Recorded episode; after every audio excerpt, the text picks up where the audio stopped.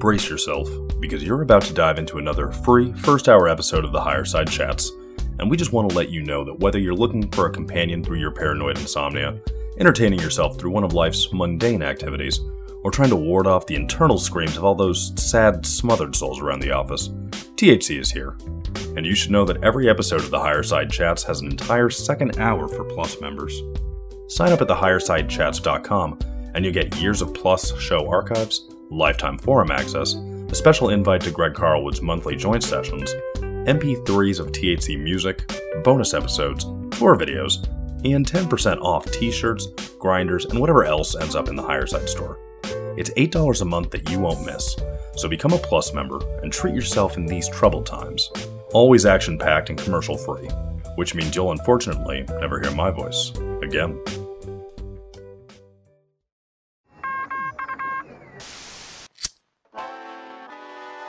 In the 1930s, President Franklin Delano Roosevelt addressed the nation through a series of radio broadcasts known as the Fireside Chats. His aim was to reassure the common man that our society would recover from its troubled times. Well, we're far from 1930, and I deal with a different kind of fire. For a new era of worldly frustration, we offer a fresh conversation. I'm Greg Carlwood, and these are the Higher Side Chats. Rock me like a hurricane, Higher Side Chatters. From sunny San Diego, I'm Greg Carlwood, and although some say the whole world's a stage for the global motion picture show, I certainly think the script is hard to follow. It seems like conspiratorial chaos out there with too many threads to fully follow and an overabundance of shady scriptwriters trying to shove their stories down the throats of a people who've had just about enough.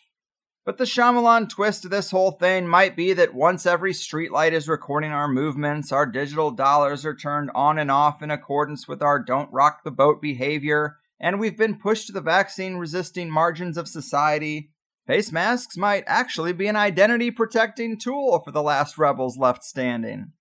It's a weird world out there, people, and today we're looking at the rites, rituals, and reality hijacks of the world's shadowy showrunners with the one and only Susquehanna sage, Michael Wann, and at least recording today's rabbit hole tumble on the 19th anniversary of the biggest scripted mass ritual of our lifetimes, the events of September 11th, 2001. This is Mike's fourth time on THC, and in podcasts prior, he's broken down the Susquehanna River goddess worship rituals, the esoteric life and death of Kobe Bryant, and just how much of our reality seems to be a carefully crafted magical management of cycles, prophecies, and programs. I'm sure today will be just as eye-opening, so let's get into it. The planetary plot revealer, cosmic script seer, and elite agenda analyzer, Mike, my man, welcome back to the Higher Side. Greg, thank you for having me again. And it is always like, as a guest, you're excited to hear how you're going to do an introduction because you got a real knack at doing that well. So that was fantastic. I'm humbled and honored, and I'm super excited for this conversation. Two things I want to point out. First one is the last conversation we did the Kobe one. That came out right at the end of February, and it was right before this narrative has been really introduced down our throats. And my sense is, there's a timing thing which we're playing with, and we're going to get to this in the end of our conversation today. But, I think we all know this, the next quote unquote shoe is going to drop. The next chapter is going to be opened up, or the next section. So our timing is perfect. And then secondly, to do this on this auspicious date, September 11th, and on the 19th anniversary, we talked about 19 a lot in the previous time we spoke. And there's, the whole sort of COVID 1984 sort of thing playing in. So again, our timing, how it just naturally unfolds, I think is worthy to pay homage to, but then also recognize that we're not just looking at a story which we are not participating in, we're participating in the story as well. And I find that to be very empowering, particularly when we're going to go through the stuff we're going to go through today. And it seems like so much is convoluted and controlled from the shadows. Yes, well said. And man, you're already blowing my mind because I didn't really think about COVID-19 and it being 19 years since 9/11, which was the last level jump in police state technocratic control. So yeah, everything is just lining up. But I am psyched to do this whenever I get an email from you that another layer has been peeled off the big cosmic onion and it's time to talk about it. I am always psyched, and today is no different. And like many of these synchromistic breakdowns, they tend to be an examination of cycles, pop culture, political events, and a level of detail that always has me wondering if the real architects are even on the earthly plane or just how much control a capstone cabal can even have. But when you've built the culture that is the stage, maybe it's just always been this way to some degree. What are your thoughts on the hows and whys of these things, just to get people's brains out there fired up? What are the methods to this kind of madness? Well, first of all, I mean, let's look at it this way, or at least this is how I look at it. You walk outside at night and you look up in the sky and it's dark out there. And you know what? You ask the question, where am I? What is this? And there is no definitive answer. Whatever your unique understanding of reality, if you want to take like a mainstream science approach or a mainstream religion approach, or you want to go and say we're products of the Anunnaki, whatever it may be, at the end of the day is nothing is known for certain. And what I'm trying to get at with this is the fundamental question of human experience / existence is a mystery. We just don't know. We've got a billion stories. Maybe some of them are accurate, some of them are not, but we do not know. And so if you're going to be honest with yourself, and if you're going to be honest with trying to have some understanding of the human experience, because there are a lot of folks that doesn't intrigue them. They're like, I'm just going about my day-to-day business. And, that's fine as well. But when you begin to actually go and try to understand the nature of reality, you have to realize the beginning is on, we don't know. But what we can do is we can see layers and layers that are being built within this structure, which we're uncertain what that structure is. And to what level that is, part of it is definitely done by, the controllers. And I say that kind of tongue in cheek, with quotation marks. We have some ideas of names and who they are, but who's behind them? Who's behind the Rockefellers? Who's behind the Rothschilds? Who's behind the Group of Nine? There comes a point, in my opinion, where you just stop chasing your tail. You recognize that, okay, there is a web which we are within. And then once you accept that, then you can begin to almost move throughout that web and even find new webs. And to me, that's a whole lot more exciting, interesting, and empowering than necessarily trying to get to the very bottom of a question, which I don't even know is possible for us to answer. Yes. And an unanswerable question bodes well for a guy who wants to do a conspiracy podcast for his whole life. But that is a really good wind-up. And as you said to me, the goal today is to, quote, explain how this worldwide narrative is a Tavistock, CIA, Rockefeller, deep psychodrama following the narrative of a typical James Bond, Austin Powers movie. Bill Gates is, quote, cast as the Dr. Evil mad scientist with a world domination plan, which is why he's always laughing in his interviews. What I just said may sound fantastical or metaphorical, but I will demonstrate that this is the actual plan. We have been collectively prepped over 50 plus years for this narrative. We are experiencing an operation that uses deep psychological warfare, hypnosis, art of war strategy, and popular culture to willfully transition a dreaming worldwide population into a Saturnian expression of the age of Aquarius while still keeping control of the wheel. And well, I'm in, man. That sounds pretty provocative. Where do we start this story? All right. So that's it. So I want to go back on the first line, which I wrote to you, and that's where we're going to begin, is what we're being presented. And when I say we, I'm particularly talking to the person who their reality is completely constructed by the messages they get from their computer box or their TV box. And that person is being given a James Bond plot. And Bill Gates is every James Bond movie, and I think it's even more clear in the Austin Power films because it's the same thing. There is this ultimate bad guy, and he has his eyes on world domination, and there's this scheme. Yeah. And that's literally what's being presented. And that sounds crazy, but I'm going to walk you through the history which they're giving us. And you're going to be like, that's exactly what they're doing. And so this goes back to this original question which I posed, which is we don't really understand the nature of reality. We can see what some of its qualities are, but I don't know why showing the whole world a whole variety of films is going to make everyone fall into a dreamlike state and go along with something. But if you walk around and you look at the people who are out there, you're like, they are. So that said, let me just jump right in. And I want to say this right now for all the listeners. I sent Greg a whole bunch of slides with information which I collected, from the internet. And it's going to be much easier to understand the storyline with these visuals.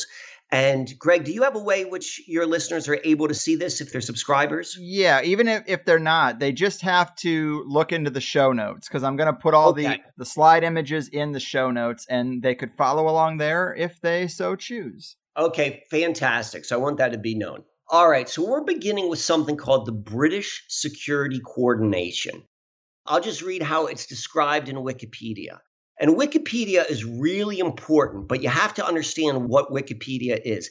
This is what they want us to know. So if it's on Wikipedia, particularly something like this, this is what they're telling us. They want you to have this understanding. If you go and you look in these organizations and other places, you're going to get more to the bones, which I'm going to describe, but this is the basic bones. So the British Security Coordination is a covert organization set up in New York City by the British Secret Intelligence Service, MI6, in 1984. As a huge secret agency of nationwide news manipulation and black propaganda, the BSC, that's what it's known as, influenced news coverage in the Herald Tribune, the New York Post, the Baltimore Sun, the Radio New York Worldwide, and it disseminated from Rockefeller Center. So they made up all of these stories, and it was picked up by other radio stations and newspapers and propagated throughout the American public. So that's what they say this is. So let me go and break this down into the history which we're told and how what happened. So the people in the United States, they're seeing what's going on in Europe and they're like, we don't want any part of it. And they were pulled into World War II. They were getting involved. They're like, this ain't our fight. And they were like, yeah, this is going to be your fight. We're going to get you in it. And this is the organization that did that. And they did that. And the same thing which is going on today, the fake news. They started putting out stories. They started getting people emotionally involved. So the first thing which we want to understand about the British Security Coordination is that they were a propaganda organization. It says they did black propaganda and white propaganda, which means covert and overt, in-your-face stories, but then also more subtle stories. So that is part of their history. And then when you go and you look at all of the individuals who were involved within this organization, you'll recognize a lot of their names because they became some of the biggest names in popular culture, particularly within the literary form in the second half of the 20th century. But specifically included in that is Ian Fleming being the author of 007. Of the James Bond novels. Mm-hmm. So there is a general kind of rule of thumb or statement within intelligence circles or within the CIA. And it's you only leave the CIA when you're 6 feet under. Once a spy, always a spy. So the idea that these were people who were, okay, I did my time during the war effort, and then I went on to these other careers, and to think that they're still not part of this same sort of modus operandi of introducing stories to get into the psyche of humanity in order to bring them to a predetermined destination. That's just a naive outlook. That's just how the world works. So this is the British Security Coordination. They did that sort of stuff. So the first thing which they did was they introduced stories and their propaganda machine, totally tied to the Rockefellers and the Rockefeller Center. There's a scholarly article called Nelson Rockefeller and the British Security Coordination, which outlines Rockefeller stuff. They're always connected to it. Now, the second part, which I want to point out, and we could go a long time, but there's a lot we're going to cover today, so I'm not going to go very deep into the British security coordination. But the second thing I want to point out is they built this wireless network of being able to relay information across Earth, which at the time was like real cutting edge technology.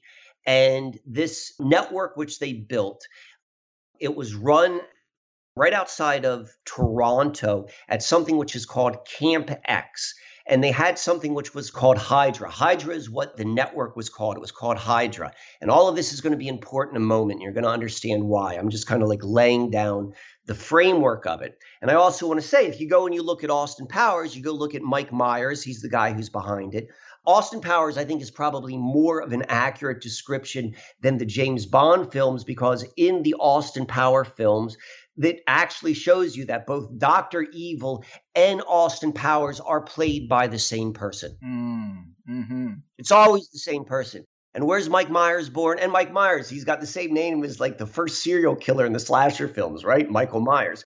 But he was born and he grew up in Scarborough, Ontario. This is a part of Toronto. This is literally 10 miles from where this entire Camp X was run out of.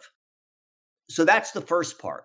So now let me go into the second part of British security coordination, which is the guy who ran it. And this is where it gets really interesting. Is his name was William Stevenson. And William Stevenson is who Ian Fleming says was the inspiration for James Bond. So we already know that James Bond, by the code name 007, was immediately tied into John Dee and that whole history. This is never like this has been the same continuity. It has never changed between like spycraft and witchcraft and magic. It's always been interrelated. And the way we use names and symbols, they can be interrelated as well. I'm not necessarily saying that William Stevenson is John Dee, but I'm saying that he is put in the same category as John Dee. And this may make a little bit more sense in a moment. But where I also want to go with William Stevenson is that he was known by the code name of Intrepid. Okay. And this is going to be important in a moment. But I want to read this quote from George Tenet, who was the director of the CIA during 2001, 19 years ago. This is a quote from George Tenet about Stevenson. So to give you an idea of the significance of this BSC, this British Security Coordination operation, how important it was to the CIA. So this is the quote. Sir William Stevenson played a key role in the creation of the CIA.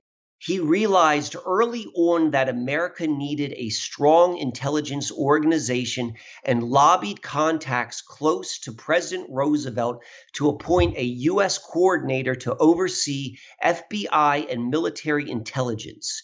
He urged that the job be given to William Wild Bill Donovan. He was Donovan's handler. That's Mike's commentary.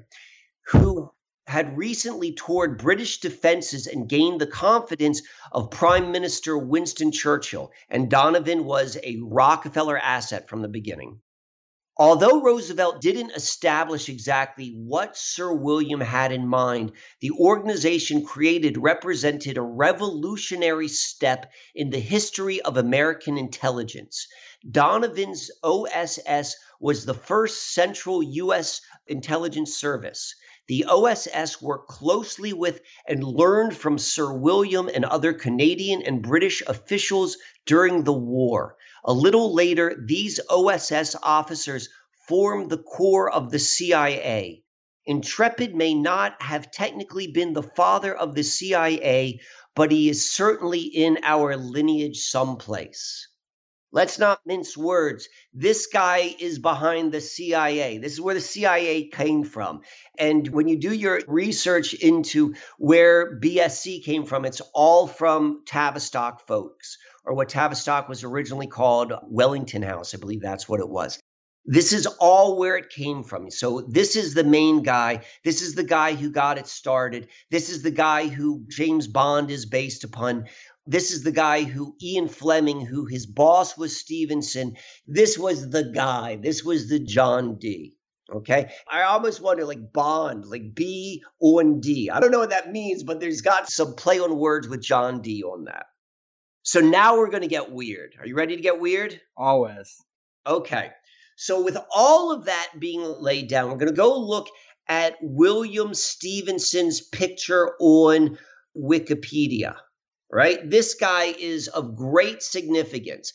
There's a huge monument to him, which is right by Mike Myers. Like, that's what I'm talking about. This Camp X thing is all about William Stevenson. They've got a monument there to him. It's right by Mike Myers, who's Austin Powers and all this sort of stuff. But when you look at this guy's photograph on Wikipedia, and it says that it's from his 1942 passport photo, it is uncanny how similar it looks to Piers Morgan. It's true. I mean, I'm looking at it right now. It's weird. Yeah, minus 30 pounds or so, they look almost identical. So I'm going to give you a couple possibilities. All right. So maybe this is just pure coincidence because, like, sometimes people just look alike. I mean, that really happens. Sometimes that happens. So maybe that's a possibility. When you hear the other stuff, I think you're going to come up to another conclusion. But yeah, maybe that's a possibility. Maybe it's done as a goof. Maybe they're making fun of us. Maybe they're mocking us. Maybe they're like, they tweak the picture to make it look like it. So someone like me is going to go down some red herring trail. Maybe that's a possibility. Maybe something more exotic's going on, you know. Maybe this is time travel because this story bumps up against time travel again and again and again and again. So maybe this is an ode to like some sort of time travel, or maybe this is cloning. Maybe this is from the same cloning, or maybe it's something a little bit less exotic. Maybe Piers Morgan is a grandson. Like, you know, they're not telling us that link, but they look so much alike. And I really encourage everyone, you know, if you're listening to this, go and take a look. You come up with your own conclusion, but nonetheless, they go and they look alike. So the question is, like, you might not know who Piers Morgan is. So Piers Morgan, I found this is a title, which I found when I did a quick search on Piers Morgan. It says, How Piers Morgan Became the Most Divisive Man in British Media. And what I think he is, I think he's like a host of a morning TV show maybe in Britain, you know, amongst other things. But he's definitely a cultural commentator and he has a powerful voice. So we know he's very much inside the culture creation industry, which is propaganda by definition.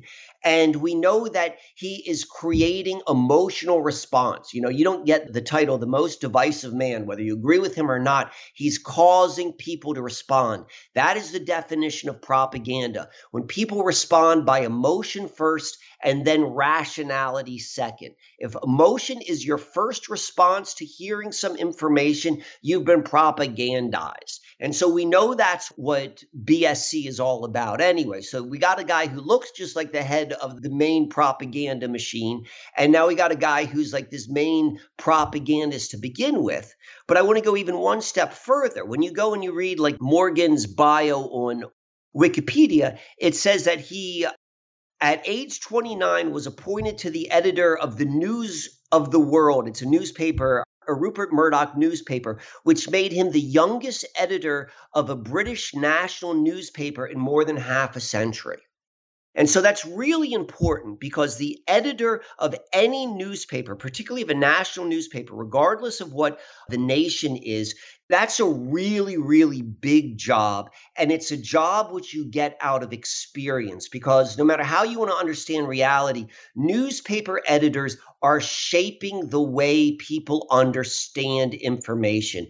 And, you know, taken from just like a mainstream perspective, you only get good at doing that through experience. So when you see a guy at age 29 get this job, he doesn't have the experience. He is being groomed. You only get this job if you're being groomed. And he moved on for that.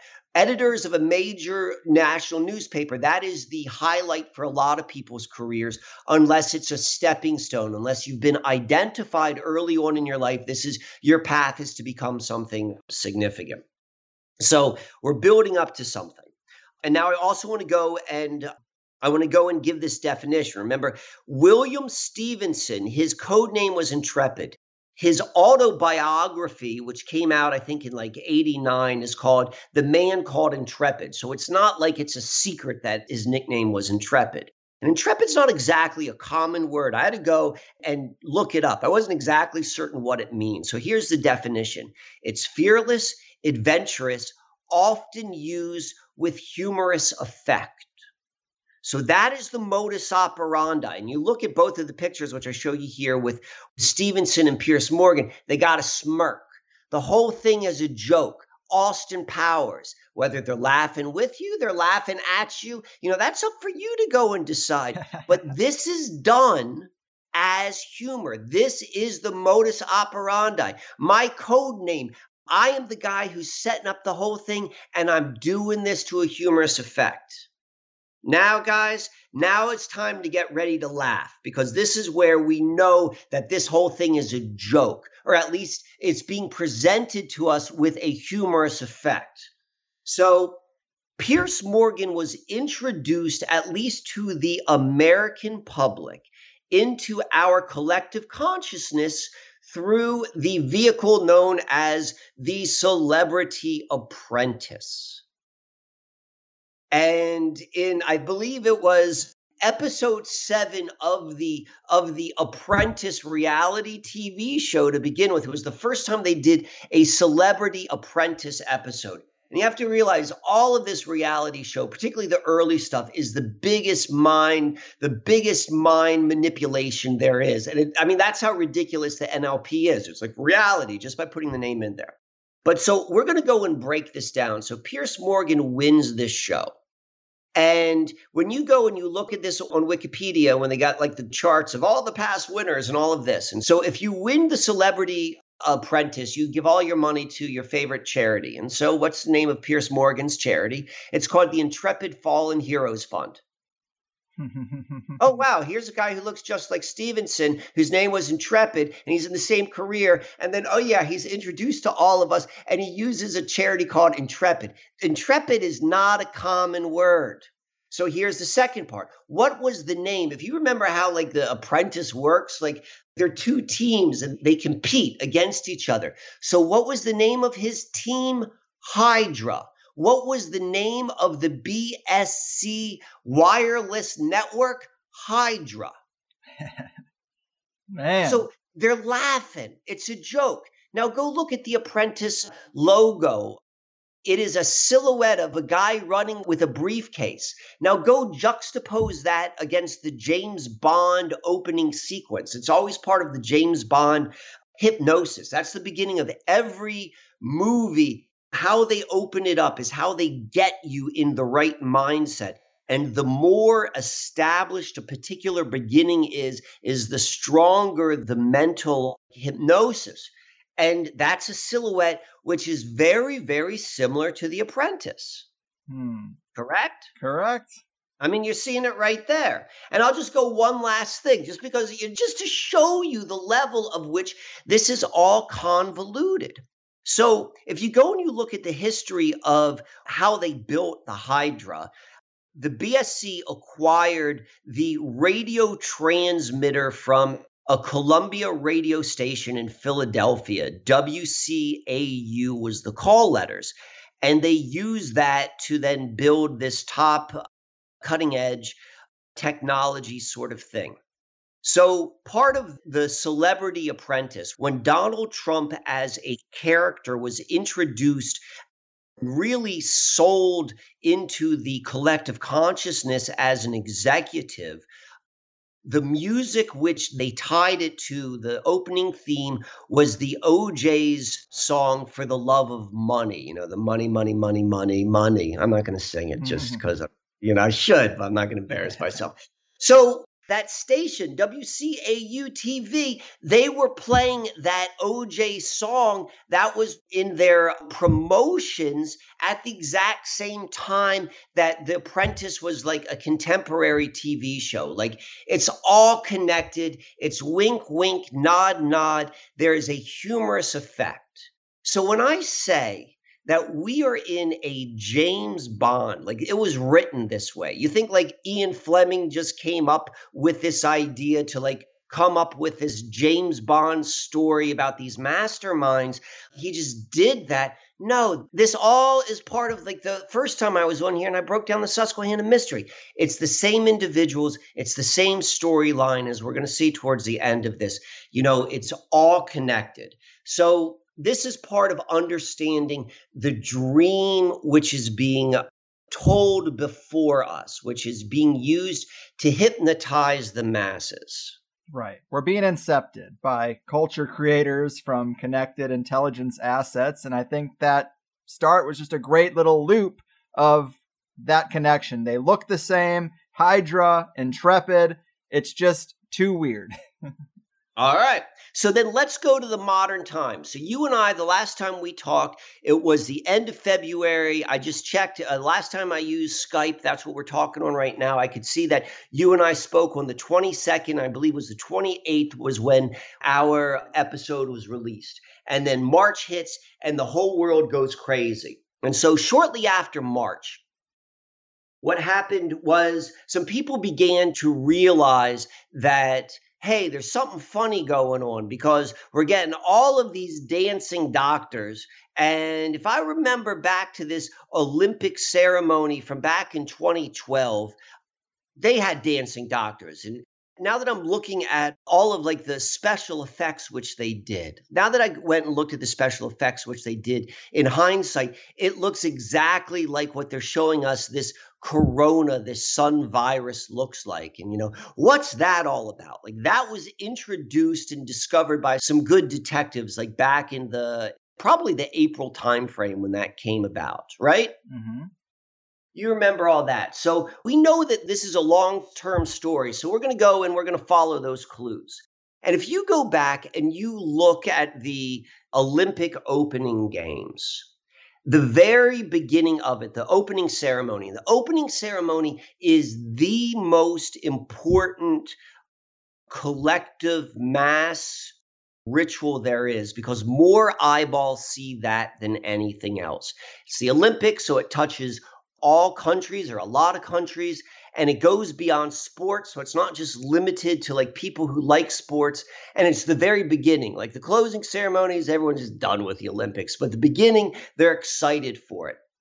And so the Olympic opening ceremony begins with, we see Daniel Craig and Queen Elizabeth II. They're walking out. It's like this thing which they filmed. We see James Bond and Queen Elizabeth kicking off the entire event, which is very similar to the relationship between John Dee and Queen Elizabeth I. We got Queen Elizabeth II right now, and this is a James Bond with her is a mirroring of the John Dee Queen Elizabeth I relationship, which started the entire British Empire, which started the last 400 years, which is bringing us to this moment. Okay. So they're telling us from the beginning, like, yeah, this is all part of the master play.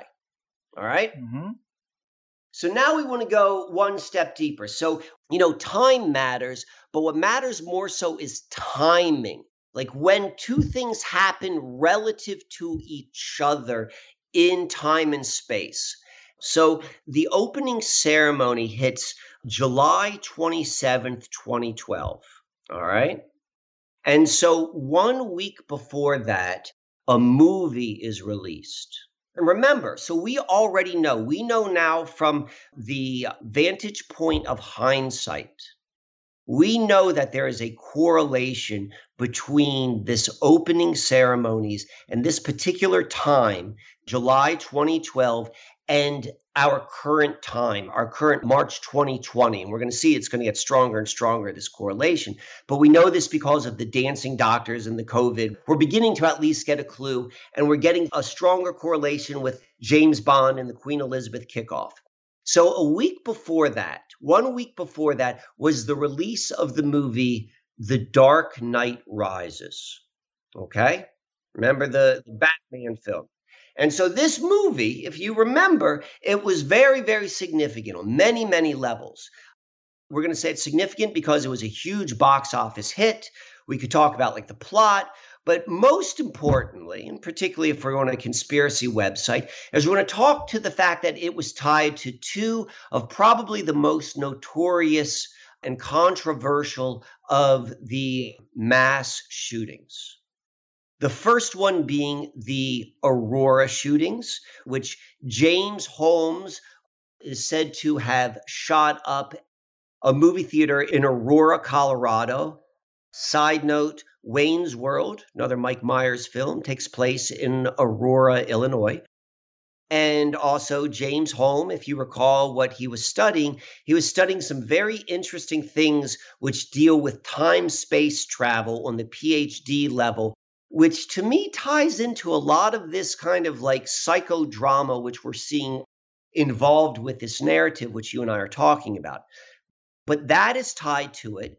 But we also have tied to it the Sandy Hook shootings, as within the movie, there was a scene where the villain, Bane, points out his map of his strike zone, and Sandy Hook is identified on that. Like, this was very much part of the conspiracy narrative at this time. And if you recall, the Sandy Hook shooting occurred, the Sandy Hook elementary events took place on December 14th, 2012, just 1 week before the big event, the summer solstice 2012. So all of that is tied in. But we're going to focus in on something else. We're going to focus in on the wordplay with this, because part of the intrepid and part of the humorous effect is double entendre. And Dark Knight Rises is a wordplay to the Dark Knight of the Soul. And the Dark Knight of the Soul, in my opinion, is a very good explanation of what we're seeing everyone being brought through right about now. So the Dark Knight of the Soul is, here's a definition I found on the internet. There can be no rebirth without a dark night of the soul, a total annihilation of all that you believed in and thought that you were. So from a higher spiritual perspective, the dark night of the soul is where everything collapses down so you can see all of the illusion in your life and so that you can find who you truly are. But the dark night of the soul is also a recognition of the destruction of everything of what you thought of your life. And that is very much tied into this narrative. And we're also seeing it because it's tied into these events, you know, the Sandy Hook event and the Aurora shooting, that there's definitely, regardless of how you want to think of what happened on these days, there is a nefarious, or at least a seemingly a nefarious element which is being tied to it. So we can see, we're beginning to understand what this London Games, what this time period is about. And that's going to offer much more clarity to what we're going through right now, because they're giving us these clues because they want us to go and see their handiwork. That's what this is all about. So we got that, but that's just one piece of the puzzle, because we're going to go one step deeper with this. The Dark Knight Rises had their European premiere in Leicester Square in London, England. This was on July 18th is when this occurred, so a week before the opening games.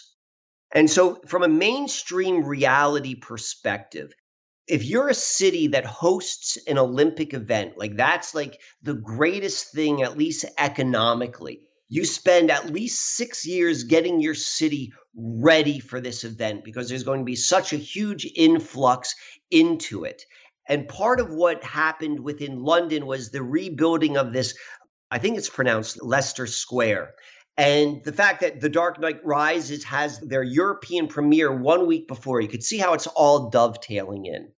And from this level of city politics and mainstream economics, the person who is most important, who plays the biggest part in this city sort of game, is the mayor of the city.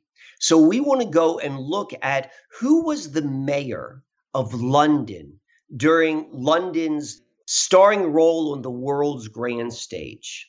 And who was the mayor but Boris Johnson, the current prime minister of London? Mm-hmm. So now we've got this sort of connection. And Boris Johnson comes with all sorts of interesting baggage, particularly when he was first elected a year ago, because of all of these strange similarities with Donald Trump, you know, who Piers Morgan was supposedly the apprentice, who I'm going to say is really the handler because everything is upside down. But we got that going on. Now we got Boris Johnson, who was tied as the mayor right there. I found this article from back in 2012 where it says, Boris Johnson, the London mayor, was the biggest winner of the Olympics. You know, this guy went from the mayor to the prime minister. So he became prime minister last July, and it was very controversial. I don't follow like British politics that closely, but I do remember this making its way to the American news sphere. And his first speech as a prime minister got everyone all up in arms because he appears to be quoting Bane, the bad guy, from the villain from The Dark Knight Rises. So now we have another connection back to The Dark Knight. And if you recall from that movie, what is Bane's most distinguished characteristic? But this character wears a mask, okay? Yes. Not only that, but there is a scene, because I watched this recently with my wife, where somebody says to him, so what would happen if I ripped that mask off your face or ripped that mask off your mouth? And he goes, well, I would probably die. And then he goes on with something else, and it's like, well, a lot of people feel that way about their masks currently, too. This is the dream world. This is the James Bond, Dr. Evil, Bill Gates. I mean, we don't have the time to go into it, but when you go down, you tried to get James Corbett when you had him on like a couple months ago. It's a beautiful interview about like let's get into the weirdness about the fact that Frederick Gates is the mastermind behind the Rockefeller Foundation back in the 1800s, and Bill Gates, like, yeah, there's supposedly no family lineage, but there's a connection there. And it goes into the dream sphere, into the weird sphere, whatever it is. And this is also playing into that. And we also need to point this out. Boris Johnson also then becomes the first major world leader to test positive to the coronavirus. And this happened March 26, 2020. And we're going to go and see that this date, March 26, from the Ides of March to the end of March, some very, very important things happened. And we're going to understand that why in the second hour. But I want to like pause right now, or at least hopefully point out, and I want to open up to any sort of feedback, is that we have established that there is this strange link going on between James Bond and Queen Elizabeth and John Dee and 2012 and all of this sort of stuff and the events of what's happening right now. Yes, yes. And I think this is going really great. And if people out there put any stock in the idea that these highly esoteric award show ceremonies and halftime shows have a purpose, then the 2012 Olympic Games ceremony is going to be like the apex, as you said. And they have to rewatch the opening and closing ceremonies of the Olympic Games in 2012 because they are insanely prophetic. And I know part of this material is to say that Stephen Hawking made a statement about how 2012 was a misread on the Mayan calendar and the real end date is 12/21/2020. Well, I also wanted to point out that Ross Ben, who's been here a lot and does work similar to you, largely centered in Philadelphia as well, in our last interview, he said that the end of the cycle in the Ethiopian calendar is also 2020. So there is a real sort of rhyme to these years, 2012 and 2020. And just to throw a couple other things on the stack, also in these opening ceremonies, we have dozens of Mary Poppinses floating down on umbrellas. Umbrellas were a big theme with the protests this year, but more importantly, as you pointed out, the main song of the movie, A Spoonful of Sugar Helps the Medicine Go Down, is a hit for our times. And as you note that it says on Wikipedia, the guys who created that song were inspired by the polio vaccine. So let's loop in the vaccine theme too. Another hit, I would say. And you kind of mentioned this, but I just want to reiterate that when you watch those ceremonies, they have synchronized lights or dancers, and they form an exact coronavirus. The pattern that synchronized swimmers make, these rounded shapes, it is the exact thing. If you tried to tell people to make one, they couldn't do a better job.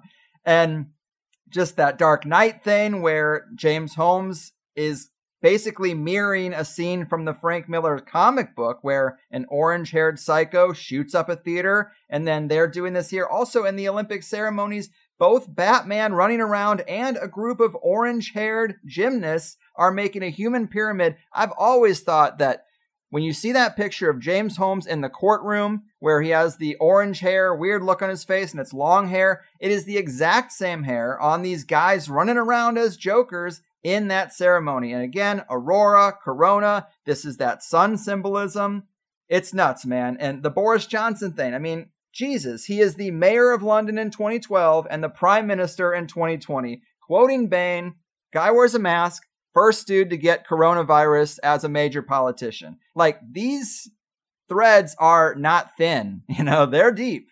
They're not thin at all. Like, when you see it, you're like, holy crackers, you know? And like, what about Boris Johnson and Trump? Physically, what are they best known for? Their horrible orange hair. Yeah, their orange, well, his orange skin color and his bad hair. Yeah, like, and this is how it works. So it's like part of the thing, like, you know, if you're listening to this show and you're walking around and you're like, how is everyone just like falling into this? Like, why aren't they using common sense?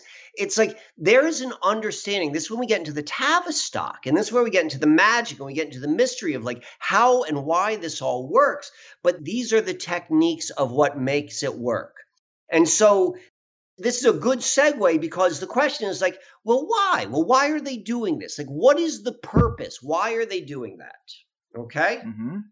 Can we take this step? We can. So we're going to go back to the work of a researcher by the name of Rick Clay, who is said to have committed suicide in 2008. And he was a young guy. And I can remember listening to him back on Red Ice Radio. I remember listening to him on Red Ice Radio. So this had to have been like probably like 2007.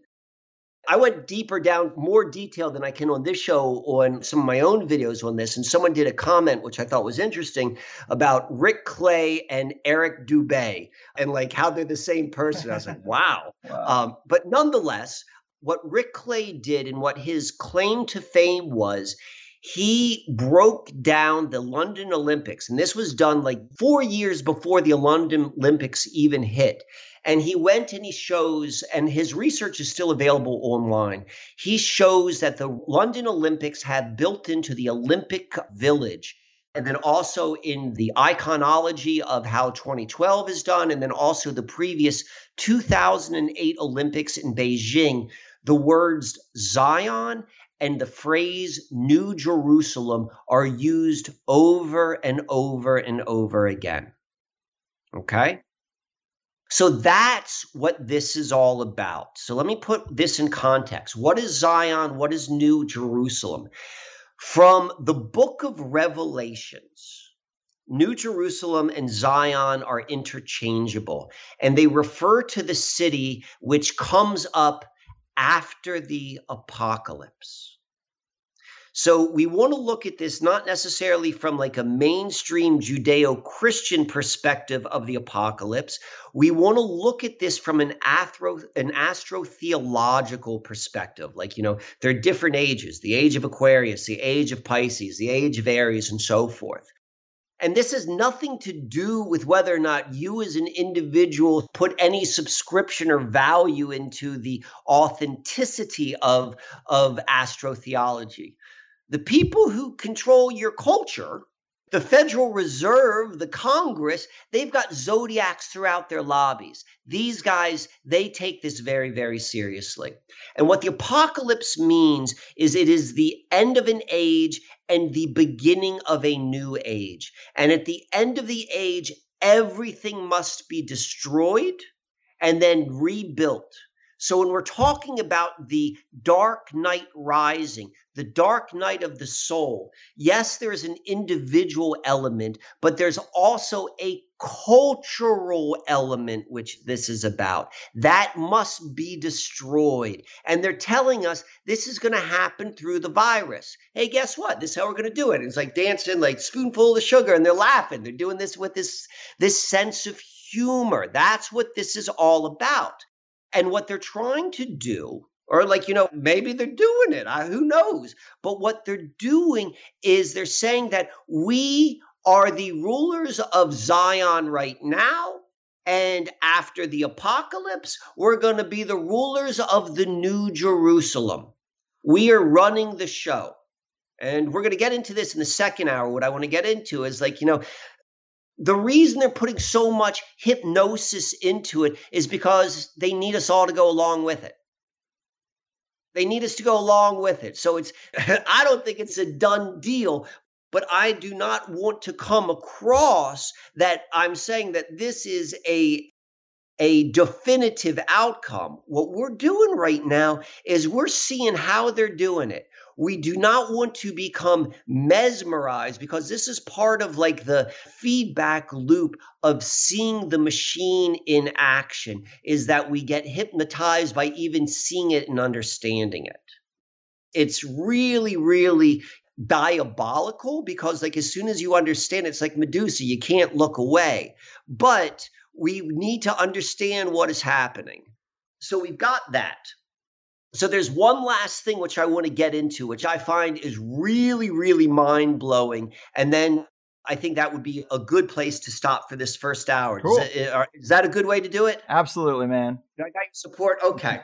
So I mentioned the James Corbett interview you did a while back, and I'm listening to it. I'm a fan of the show. I love your guests. I like how you interview. So, you know, I like to listen to it. I'm a fan of James Corbett. I've been listening to this dude for a long, long time. Yes. And it felt like, from my perspective, you're like, kind of like, you know, you're trying to get him to go down a path. Like, you know, well, what do you think about this? And he responds, he's like, you know what, you know, maybe I have some ideas, but I'm going to stick and only talk about stuff which I can prove. You know, that's really where I believe he has made a place for himself. And I respect that and I honor that. And I kind of have like, you know, I've got my own line for like the type of research which I do. I try to push the envelope as hard as I can, but I want to show like there is some degree of legitimacy from where we're making these connections. And so I try not to go too much into my own personal subjectivity, but I'm going to go into my own subjectivity for this part of the story because, you know, it's kind of fun and, you know, what else do we got going on? Right. So this is about like 3 weeks ago, and I'm going through all of this research and I'm in the middle of it, and, you know, I'm a regular guy and like trying to make sense of this. I'm excited. Like this excites me. I like to do this research. I'm a detective. And as this is happening one night, well, I'll take a step back. We didn't even touch this, but this is where we're going to go with. There's a correlation with Doctor Who as well. This is what pulled me into this research to begin with, was the correlation between the dancing doctors and the World Health Organization and the television program Doctor Who. I've never seen Doctor Who. I had a general understanding of what Doctor Who was, but I had no interest in watching it. But I knew that there was a correlation just because I know how things work. And when I started doing some research on the British Security Coordination, I see that just as Ian Fleming was a byproduct of the British Security Coordination, so was this guy, Eric Mashowitz, I believe his name is. Yes. And this is the gentleman who is responsible for Doctor Who. And so like, I'm like, all right, I hit pay dirt right here. So that's going on in my life. And right around that time, I have a dream. The dream world, dream life is really, really significant to me. I try not to take it too seriously, but I take it very seriously. I journal my dreams. I write them down. If you're like in my personal life, I ask you all the time, what did you dream last night? What's your dream life like? Because I think it's really significant. I don't claim to understand dreams, but I certainly find them interesting. So during the midst of all this research, I have a very unusual dream relative to my own dream world. And in this dream, I'm in John Dee's castle, right? And like, I don't know if I'm necessarily like a fan of John Dee, but I certainly have done my fair amount of research on him. And in the dream, I know that I'm in his castle and I go into his secret room. And this was such a vivid dream. And the secret room, it wasn't particularly big, but it was round. It was all stone. It was circular. And I'm in the secret room, and I have in my hand like a scroll, like a little piece of rolled up paper. But it's the size of my hand. It wasn't like a huge scroll. And I'm looking at it, and it has all sorts of symbols. And I say a word in the dream. And the word I say in the dream is rose.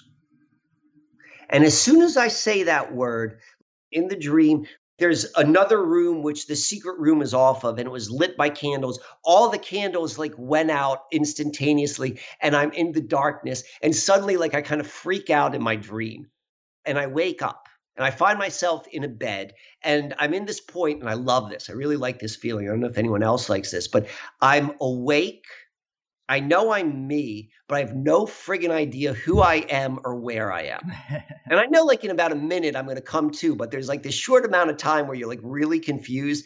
And I remember thinking this, like it was so clear to me, like, okay, I just had this crazy dream. I'm in bed. It was just a dream. And like, what was all this? And like, eventually like the nature of reality comes back, and I realize where I am and all of that sort of stuff. And so I'm like, okay, rose. And I'm like, I'm thinking about the dream and the symbology and all that sort of stuff. And I'm doing all this research on what we're talking about right now. And I'm like, and I'm reading all about Doctor Who, and I'm reading about like the Rockefeller connection to like the World Health Organization and all this sort of stuff. And I'm like, all right, I got to go and find something about Doctor Who. And where all this is going is I see there's hundreds. Doctor Who began in the 60s, and it ran until the mid-90s, and then they stopped. And then they started up again in 2005. And apparently Doctor Who's a real big deal if you like watch BBC and if you're part of like the British culture. And so the first episode back, the first episode, once they reintroduced it, was called Rose. And I'm like, all right, that's the episode I got to watch. And that's the only reason, like it made sense on a couple levels, but this is why I go and watch this Doctor Who episode. So just to reiterate, I know to watch Doctor Who because I see the correlation with the Who doctors, Rockefellers, it connects to Stevenson, all the stuff lines up. Quick side note before I get into what this episode tells us. Doctor Who, it begins one day after the assassination. The first Doctor Who episode ever was broadcasted one day after the assassination of JFK. I did a search, like I did Doctor Who and Jimmy Savile. I'm like, I know this MFer had been on that show. Like, sure enough, he's on the show, and he's on season 11, episode 9. Take that for whatever you want. And it's an episode about a kid, you know, go right ahead and read into that one. So that'll tell you like what we're working with. But anyway, so I go back to this episode, Rose. And so this is what the premise of the Doctor Who show is. It is about this artificial, inorganic. Well, first of all, Doctor Who is called a Time Lord. He's a time-traveling extraterrestrial, and he's called a Time Lord. Lord means L, and time is Saturn. He's El Saturn, right? And he's always changing forms, just like how I'm saying Dr. D is always changing forms. Apparently, the actor who plays the Doctor is always changing forms. So this is a new actor who's playing Doctor Who. And what the premise is, this off-world hive mind mentality is able to control any mannequin, anything that's made of plastic on Earth, and it's able to control them all through the London Eye. And the London Eye, for people who don't know what that is that enormous Ferris wheel in London. So I'm like, all right, so you're already telling me this is Rose, and I've got all of these things to go and look for in Doctor Who, and now you're telling me about this like kind of like Internet of Things kind of implication of being able to control stuff from like a central location of inorganic matter, and like it hits all of this other stuff. So I'm like, let me go and look a little bit deeper into 2012 and the London Eye, because I'm already looking into the London Games and the London Eye. And keep in mind, this episode came out 7 years prior to the London Olympics. So this is what was happening with the London Eye during the midst of all of this stuff. Okay? So Twitter, you know, good old Twitter, did this thing with a group of like creatives, a bunch of like MIT graduates who tie in technology with like some sort of creative ad agency. And they created this algorithm where they would capture every tweet that had a hashtag of like London Olympics, and they would assign through this algorithm a score to it based upon the emotionality of the tweet, like from ecstatic to despair. I'm so go, you know, we won the gold. Oh, I can't believe it. And then they tied it to a color. Okay. And then what they did was they took all of this information and they took the 24 hours amount of data and they consolidated it down into 24 minutes. So you've got a 1 minute to 1 hour ratio. And then they created a light show on this spinning eye. And so now what we have is a tying together of emotionality, technology, and color on the spinning eye, which at the very least, and I'm going to get down to at the very most in a moment, but at the very least is a symbol of a connection with like all the like AI throughout the world. Like if you want to understand what everyone is feeling and to be able to control the population, they just created that bridge. Mm-hmm. And they're telling you they did it. It's wild. It's wild. So now let's go one level deeper and then we'll stop for this time, because this is what I'm like, all right, so let me go look into this wheel, because everything happens by resonance. Just like there's a resonance from 24 hours, like where 1 hour equals 1 minute, there's a resonance when things have a ratio. So I go and you look at the size of the London Eye, and its circumference is 1,392 feet. So I'm like, all right, well, what's that going to be in harmony with? So I go and I look at the circumference of the moon. I'm like, I don't know how they figure out what the circumference of the moon is, but like, they'll tell you what it is and I'm going to trust them. But like, you know, this is the information they give us. So you go and you look and they tell you like in miles, there's 6,786 miles is the circumference of the moon. And then you do a little bit of minor operation and you convert like miles into feet. So you have the same sort of, you're doing a feet to feet comparison. And then you divide the amount of feet of the circumference of the moon by the amount of feet of the circumference of the Ferris wheel.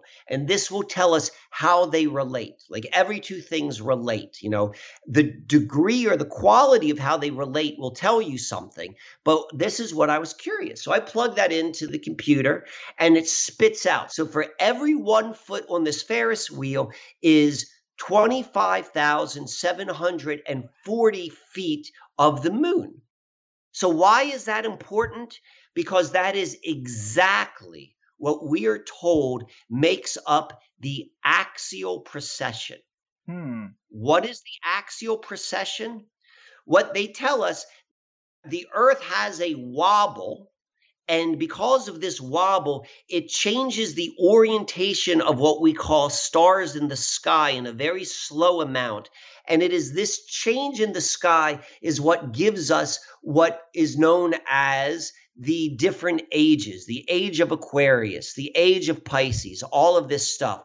So axial precession is directly tied to this concept of the different ages, the precession of the equinoxes. That's what it's called.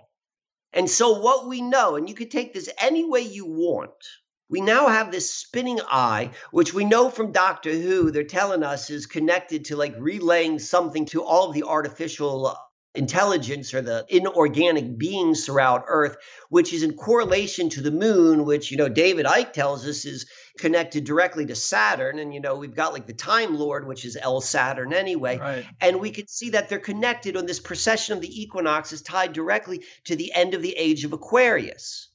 Right. And this is all lining up. And then to take it one step further, the London Eye celebrates its 20th anniversary in March of 2020. And Doctor Who had a global rewatching of the 15th anniversary of the Rose episode in March of 2020. On the same week that BJ, because there's always going to be a sexual element in it as well, gets the COVID virus. Yeah. This is how they create the glue to hypnotize the population. Right. You got to kind of reintroduce it to drive it home. And it's funny you mentioned the sexual aspect because Chris Knowles was here breaking down a lot of the stuff we've seen this year. And he thinks the kneeling of alpha male police and the mask wearing all has a BDSM kind of feel to it too. And I just think it's interesting. I would agree with that. I would definitely agree with that. Man, tying in a lot. Yeah, I like the analogy of the London Eye transmitter. And yes, David Icke says that Saturnian signal is filtered through the moon and projected onto the planet. And it's very weird stuff. But yes, I think that all these connections you're making, in isolation, you might be able to say, well, that's a stretch. But they're all connected by at least 2 or 3 or 4 layers. And that's where it gets like really interesting. Like, how does that happen on accident? I don't think it does. If it was just random, it would be one thing, but it ties into a specific understanding of reality, of controlling the masses based upon the precession of the equinox. Yes. And as we're going to talk about in the second hour, we're going to see how this all lines up, what's happening on the winter solstice, December 21st, 2020. And then all of this, like, okay, you can at least see the continuity of the story. It doesn't necessarily mean it's a fundamental truth. It is true to a level, but it is not a fundamental truth. Yes. Right on. So I think we're good here. Like, you know, I've covered all the stuff which I want to cover. I think that we've gone a long, long distance. You know, this is ultimately about understanding this time. I'm at age 48, and so I think that Generation X has a very, very important responsibility during this time, and I'm Gen X. I'm Generation X, and this is how I want to contribute. I want to be able to share my understanding of reality, and you gave me a platform to do that, and I'm grateful for that. And if anyone's listened this long in the show, I'm immensely grateful for that. Hopefully I said something which maybe had been encouraging, which maybe allowed you to see something more clearly, maybe allowed you to make a connection I don't even know about, but that's what I'd like to do during this time period. And that's my intention here. So thank you. Hey, thank you, man. I'm so lucky to know you. I will definitely include the slides in the show notes. You're the man, as always, and I really want your work to be appreciated. So let's remind people that you have a Subscribestar page, much like Patreon, just a different platform where they can support you and get more material in exchange for that support. But I would say even more valuable is to have your esoteric skill set applied to an individual's life firsthand with one of those Starboard sessions. I found it really insightful. I bought one as a gift from my wife, and she loved hers too. It makes a great creative personal gift. The holidays are coming up. Wink, wink, nudge, nudge. Anything else to leave them with? Yeah, I'll go down a list, and I appreciate that. So my personal opinion, financial system, it's got to go. In the new world, it's going to be gone. But as long as I got a foot in this world, like, you know, because I would give all this stuff away for free. I would give it away for free in a heartbeat. But as long as I still have to do some stuff, yeah, I do need some of the money. So I appreciate any support. So let me go down list. So YouTube, Susquehanna Alchemy. Like, I put out a video maybe like once a week. There's tons of good analysis, particularly if you like this sort of stuff. In this past year, going through all of the Bill Gates stuff, I recommend going to YouTube to look at that. And then all the Susquehanna mystery stuff. That's all free. You could go to my website, Susquehanna Alchemy. There are a couple things which you can get there. We didn't really get into the significance of understanding the landscape and how you connect to the land, but I have a book there which goes into a specific location on the Susquehanna River, which is the epicenter. at least of the Susquehanna mystery. If you live on the East Coast of the United States, like this is an easy day car trip to go to these places. You could order the book there. But the majority of the books I sell are from all over the country, all over the planet. And the book not only is a support for me, but it puts you in an energetic harmony with the world's oldest river. If you've got a computer, you're already being sucked into it no matter what. If you use electricity, you're getting sucked into it because that's where it began. The service you were talking about, Greg, the Starboard, I stopped doing those. I do one a month. They became too intense. And so I stopped doing that and I started doing something else. So not quite as amazing as what you got. So it'll make you appreciate what you and your wife received a little bit more, but I do something called biomancy. And this is like a 1-hour telephone call. And biomancy is a play on the word necromancy. Necromancy is like communicating with the dead. And that's not necessarily bad. Like communicating with ancestors is communicating with the dead, but biomancy is communicating with life. And so what you do is you order one, you get like a intake form. I ask all these different questions, like, about times in your life you feel strong, times you feel weak, tell me about this, tell me about that. And you give me your astrology. And then I go and I study the two and compare. And then we sit and we talk and I start pointing out trends in your life. You never know where you're going to go, but this level of connectivity and analysis that I think I've demonstrated today, I bring this to individual people. And so I've got an initial session that's $129. Then after that, people tend to want to go and continue these sort of conversations. And I've got like a lower price one for that because we've already like met each other. So you can do those sort of things. The Subscribe Star, that's Susquehanna Alchemy. I'm grateful for my Subscribe Star members there, but I really hate that. I don't like upkeeping with any of that sort of thing. If you could do that, that's great. You're not going to get anything out of it. I love the money, but I want to be honest, I try to set it up in a way you get all these freebies, but I couldn't keep up with it. It's a lot of work. Yeah, it's a lot of work. Some people do it. One more thing. So Emily Moyer, she and I, we've been doing this thing. We call it Project Kids, and you go to her YouTube. We've started this thing called Summer Camp, and we call it Project Kids because we both were in government summer camp projects when we're kids, and we're both highly suspect of these experiences. And we get together once a month and we open it up to other people. And we're beginning to kind of in a very grassroots way, play with synchronicity. And so if anyone finds that interesting, go to her YouTube. She's managing all of that. And, see if you want to get involved with that.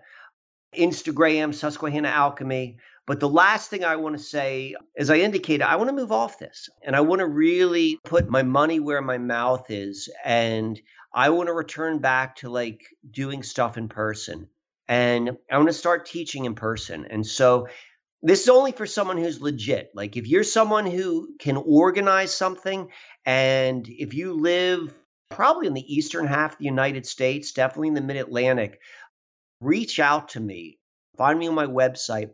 And I'd be interested in setting up where I come out and you set it up, but I'll do either a weekend workshop or maybe an evening teaching. There's a lot of things which I want to go and cover, but really to help people to be able to see how deep this web is so that it becomes easier to walk away from it and to really start to reconnect. And so if anyone's interested in that, reach out to me. And we'll see if we can make something like that happen. Awesome, man. Yes, I absolutely respect that decision to try to walk away from the digital. It is sad for me to hear, but maybe you'll make an exception once in a while and dip back in for me.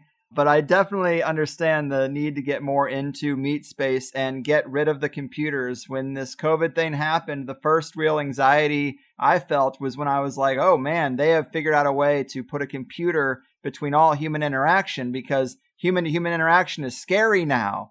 I could get you sick, so you might as well just talk to me on Zoom, even though you live a mile away. And that was a scary place to be. Although I think people are coming away from that. It's obviously still the name of the game. So I understand the desire to strengthen the physical and let the digital wither away. My guess is 144,000 people are going to get off of it. I played one of them. I hope to see your face too, my friend. Yeah, I'm going to try. I'm going to try. Yeah. Again, it's like this is a slow move. Like I'm moving off slowly, but then also as soon as that line in the sand is drawn, like I know what side I'm going to stay on. Mm-hmm. Well, I respect it, man. And I am honored and humbled to have you share your work here. Thanks for all you do, and take care of you and yours. All right. Thank you. Sweet baby Jesus, Higher Side Chatters. Can you believe it? Michael Wann bringing the heat as always. He has such an eye for the synchromistic stuff, such a knack for seeing the strands of the web we're all entangled in. And I hope it translates clearly to an audio-only show, or that you followed along with the slides, because it does help to keep some of this stuff straight. I've always liked that phrase that history doesn't repeat, but it rhymes. And I think that applies, especially when you're being played like a piano by the higher realms or the higher levels of the power pyramid, maybe both.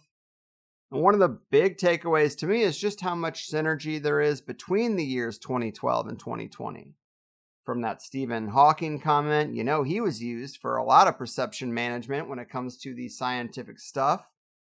The Ethiopian calendar sync that Ross Ben was talking about, the intense syncs with London and the 2012 Olympic ceremonies. Sit down and just watch it. Analyze it and tell me that's not some ritual. The Boris Johnson element, from mayor of London to prime minister to quoting Bane, the mask-wearing villain with the weird breathing, and becoming the first major world leader with coronavirus. The weird conspiratorial event mirroring that Dark Knight trilogy has, or more so just parts 2 and 3 seem to be wrapped up in. It is a lot, but it really struck a chord with me. Very psyched to present this one to you guys. Amazing work on the part of Mr. Wann. And when we were talking about Boris Johnson quoting Bane, I had said to Mike on the side, man, it is driving me nuts, but I know there was some other little dust up where Boris Johnson quoted something that also harkened back to a big conspiratorial event, and I couldn't remember what it was, and it finally clicked for me. It was a sync with the Harvest Festival shooting, and let me walk you through it. Boris Johnson was in Myanmar in January of 2017, and when he rings their sacred bell, he starts mumbling lines from Kipling's Road to Mandalay, and he's scolded for it. No big deal, but for some reason, The Guardian decides that this is news and puts out the video I'm about to play on September 30th, 2017. The Harvest Festival shooting happened from the Mandalay Bay Hotel on October 1st, 2017, the very next day. Since I have it here, give this a listen. Again, he's mumbling it, and the British ambassador, or his handler, whatever you want to say, is like, hey, dude, don't do that. It's an inappropriate thing to do right now. Since Myanmar used to be a British colony and they don't want to be reminded of all that shit. But it was like he just couldn't help himself. Like he made some promise to spit it out regardless. Just weird, but here it is. A 1-minute clip. I'm just going to play the whole thing. Boris Johnson is being chaperoned by the British ambassador. This is the biggest bell. Yeah, that's right. It's enormous. 42 tons. Yeah, it's the second largest trade in our country. I want to feel the clapper on that one. That's all I need. More? It's 24 bells, they say. So we got one bell. Come you back, you English soldiers. You remember that too. The fragments are from the pro-colonial classic poem about Burma called Mandalay by Rudyard Kipling.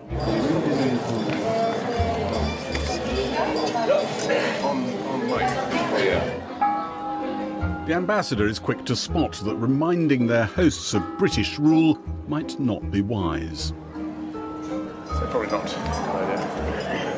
What, the road to Mandalay? No, not appropriate.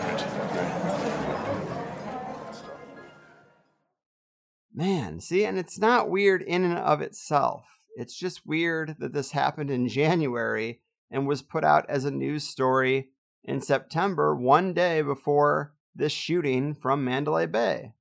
That's odd to me. Chris Knowles was the one who brought this up, I believe, in a THC episode. But now we have another weird sync where he's quoting something that seems out of place that also relates to an event. But what are you going to do? You guys know these are some of my favorite episodes. I still try to keep an open mind and not settle on any one conclusion for how this could all occur. But I am pretty much past thinking that it could be random. It's too many layers, too many times. We talked about the 40-year-old virgin ending on the weird Age of Aquarius musical montage.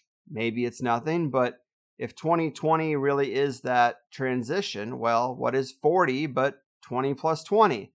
And then I thought, let me look at the year it came out just to see if it is any other hit for High Strangeness. And I was really only looking for a sync with 2020 or the only other year in this range that people talk about would be the year that the singularity has been predicted. No one really talks about 2025 or 2030, but 2045, that's the year. And sure enough, 40-Year-Old Virgin came out in 2005. 40 years more, 2045. Maybe it's nothing. Maybe I'm stretching now. But the movie is about the evolution of a man into a higher form of himself. Is it a transhumanist comedy? I don't know. But it does seem to just keep going and going and going. But I also like Mike's tone about all this. He's defusing and de-escalating people's stress and tension, not contributing to it. Because if you detach from this created culture, you're not vested in its continuation, and you won't be as disoriented when it collapses, which it seems like it's going to. Probably another controlled demolition on their part. And it really has come full circle when we have Elon Musk demonstrating a brain chip on pigs in the New Atlantis to fulfill the vision of Sir Francis Bacon about the next stage of human evolution. Did we mention that Bill Gates has also been knighted by the Queen? Such a whirlwind of information I can't remember, but it was in the material. And I do think it's relevant. I'm also saddened to hear that Mike might be walking away from this kind of work. Detachment is a process, like we talked about, but this is what he's trying to do. And we're going to miss his expertise if he truly does move on. Again, his emphasis was really on moving away from the digital, and hopefully we can do some kind of events and meet space once again. But still, it doesn't seem like it's going to be like it has been. If you're a fan of his episodes, a fan of his work, it would be great to see him get a bump in personal readings or at least kind messages of thanks. Help me out there if you can. It's also crazy how much language is being thrown at us around the idea of a great reset. It's pretty much constant now. But anyway, that is the show. Mike put a lot of effort into how to present these threads. He put a lot of thought into where the cap for the first hour should go and where to start the second. And I'm just very thankful for that thoughtfulness. You guys know the drill. If you like my show, sign up for Plus. You get the first hour free and free of ads either way, but the full show is where it's at. So many good episodes lately. Phoenix Aurelius, Whitney Webb, Sally Fallon Morell. It's like they were all here twice, and you only heard one of them. But you know how math works. In this one, we got into thinking outside the box and the graduation cap and how that's related, the Saturnian and Uranian expressions of the Aquarian age, what the differences are, and how to move into the Aquarian expression that we want. 3D, 4D, and 5D reality. Why this might be Mike's last chunk of research, the electrical field and you, and the problem with legal cannabis. I think there's a good point to be made that they changed what cannabis is right at the time that they legalized it. But luckily, just like with food, you can seek out better sources and then you don't have to worry about that. Also, somewhere in there, I think I said glyphosate instead of glyphosate. Wouldn't be the first time, but that's involved too in the weed game. In Higher Side News, the last two things I wanted to throw in here were a reminder about the Sally Fallon Morrell event that R Plus members are having with Gordon's premium members, a live Zoom call with her about the new book, The Contagion Myth. People have been asking how to get into that. If you're a Plus member on the day of the event, you will get an email with the link in it. You can get the book ahead of time, read it, ask your own questions. It's going to be very useful, I think. Of course, we're going to have it archived for people who can't be there live, but this is an opportunity to talk to someone that I consider to be one of my powerhouse guests recently about a pretty controversial subject that I'm pretty sure she's done her research on and is prepared to answer questions. I hope you realize that I don't take your $8 a month for granted, and so when I can do a little something extra to show that appreciation, I try to do it, and we're doing it now. But either way, I love you guys. That is going to be it for me. Can't thank Mike enough for his amazing research, the thoughtfulness he puts into making a good presentation in the episodes we do, and just for being a great guy that I've kept in touch with and consider really one of the few guests that has crossed the threshold into being a real friend. I wish him the best. Check out his Instagram. Hit him up for a session. Me and the special lady were both very impressed. And take care out there, guys. Keep your heads up. I've done my part. Your moves, Sync Sorcerers, Olympic Ceremony Scripters, and Reality Unravelers. Your fucking move. You know the plan has always been to hack your brain. MK Ultra's trying to drive you insane. They'll explode your heart if they think that's what it takes. You think I'm answering the phone? Well, I ain't. You gotta keep the curtains drawn, cause you don't want anyone thinking you're at home. Well, you're not. You should tape the mail slot. And baby, if I seem withdrawn, let me say it's cause I just don't wanna go and get whacked. Maybe you should know that the trauma affects you like it does everyone. It's just the game plan, it's what the world's become. They want a pat down and a swap. Don't you see what's going on? Well, now you know. You're better keeping on your own, cause you can see the masters lie too much. Oh baby, you can only trust yourself. And if you think the system's out of touch, it isn't. You can only trust yourself. I hope you know the elite aren't your friends. They'll suck out everything from you in the end. And if for some reason you think I might be wrong, I wonder where you got that opinion from. You gotta keep the curtains drawn, cause you don't want anyone thinking you're at home. Well, you're not. You should tape the mail slot. And baby, if I seem withdrawn, let me say it's cause I just don't wanna go and get whacked. Maybe you should know that the trauma affects you like it does everyone. It's just the game plan, it's what the world's become. Pat down and a swap. Don't you see what's going on? Well, now you know. You're better keeping on your own, cause you can see the masters lie too much. Oh baby, you can only trust yourself. And if you think the system's out of touch, it isn't. You can only trust yourself.